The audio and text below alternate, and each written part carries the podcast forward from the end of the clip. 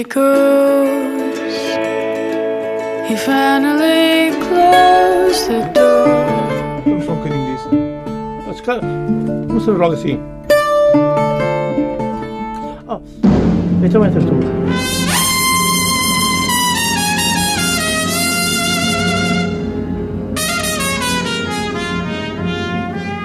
Come on, my boy.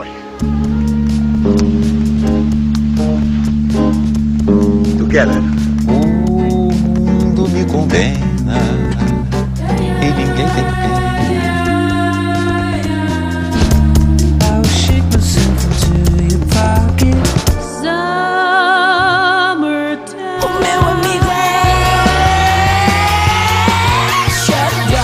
Boa noite, bem-vindos à Zona Pop, nesta emissão a celebrar os 60 anos de Robert Smith, o icónico líder dos britânicos The Cure. O cantor, conhecido pelo uso e abuso de maquilhagem e pelos extravagantes penteados, é também um multi-instrumentista nascido numa família de músicos, terceiro de quatro irmãos, Robert Smith inspirou-se em Jimi Hendrix, David Bowie e The Beatles. Three Imaginary Boys foi o primeiro disco dos Cure e vai completar 40 anos já na próxima semana. A banda que se chamou Malice e depois Easy Cure, até à saída do guitarrista Paul Thompson, editou o álbum de estreia sem qualquer controle sobre as canções incluídas, nem sequer sobre a capa do disco. O primeiro single, Killing an Arab, nem apareceu na edição britânica, só mais tarde na reedição americana.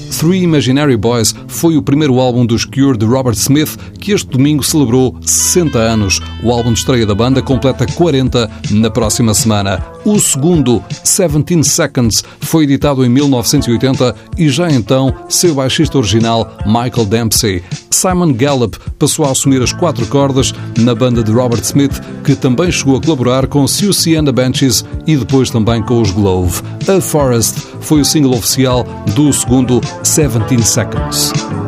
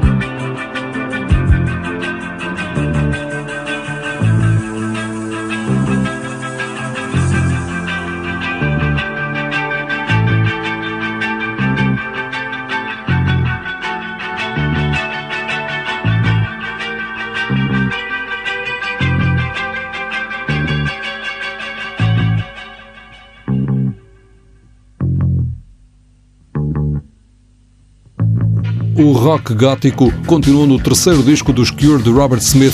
Faith foi o sucessor de 17 Seconds e saiu em 1981. Antes da gravação, outro membro original deixou Robert Smith e companhia. Desta vez foi o teclista Matthew Hartley. A Primary foi o single oficial do álbum Faith.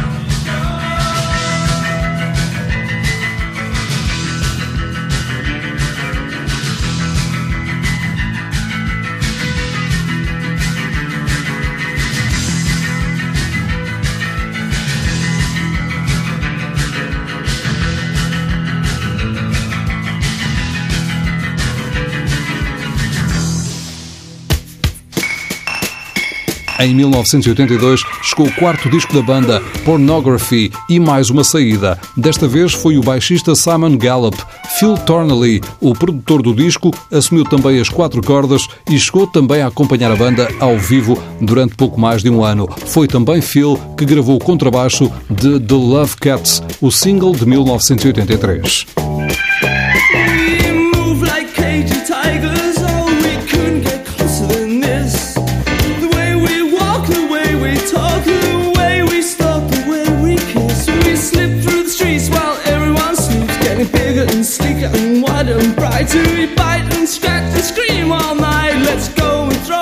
songs we know.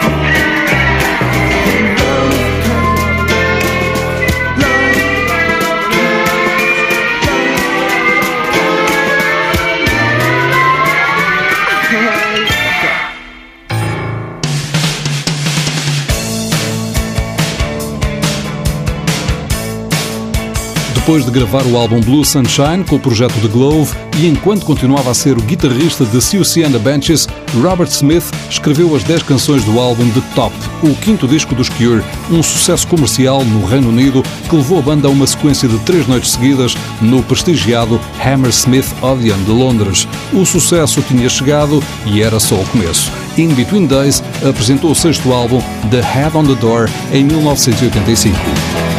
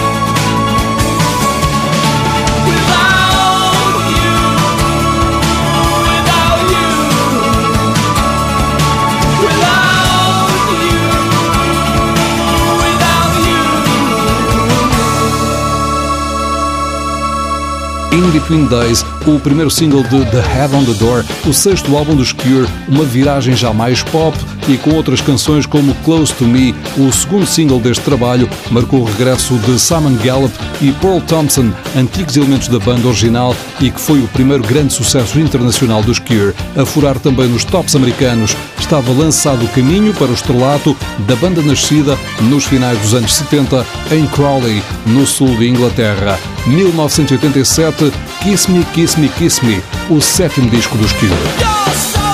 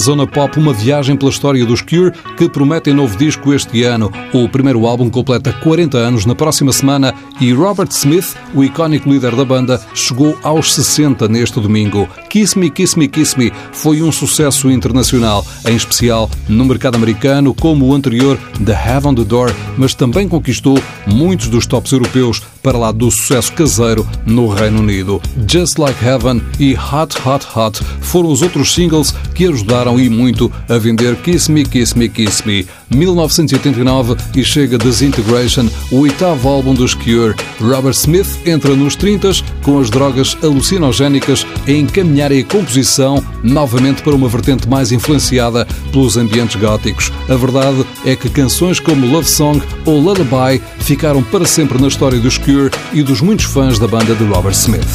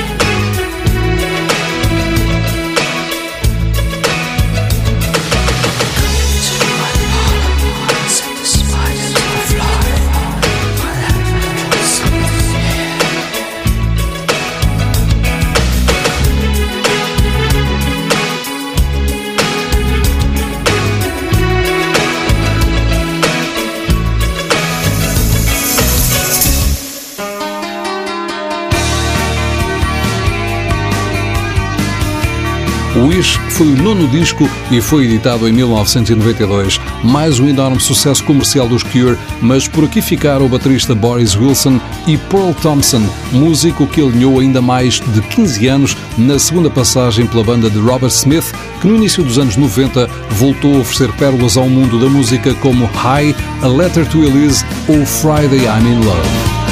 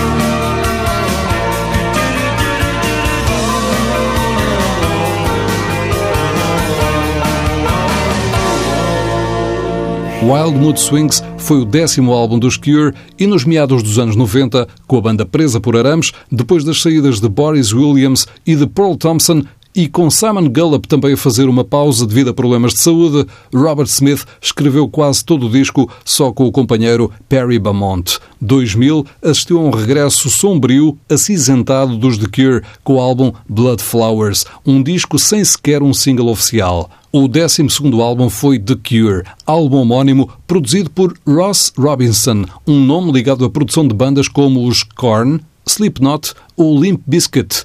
The Cure foi apresentado com The End of the World. Go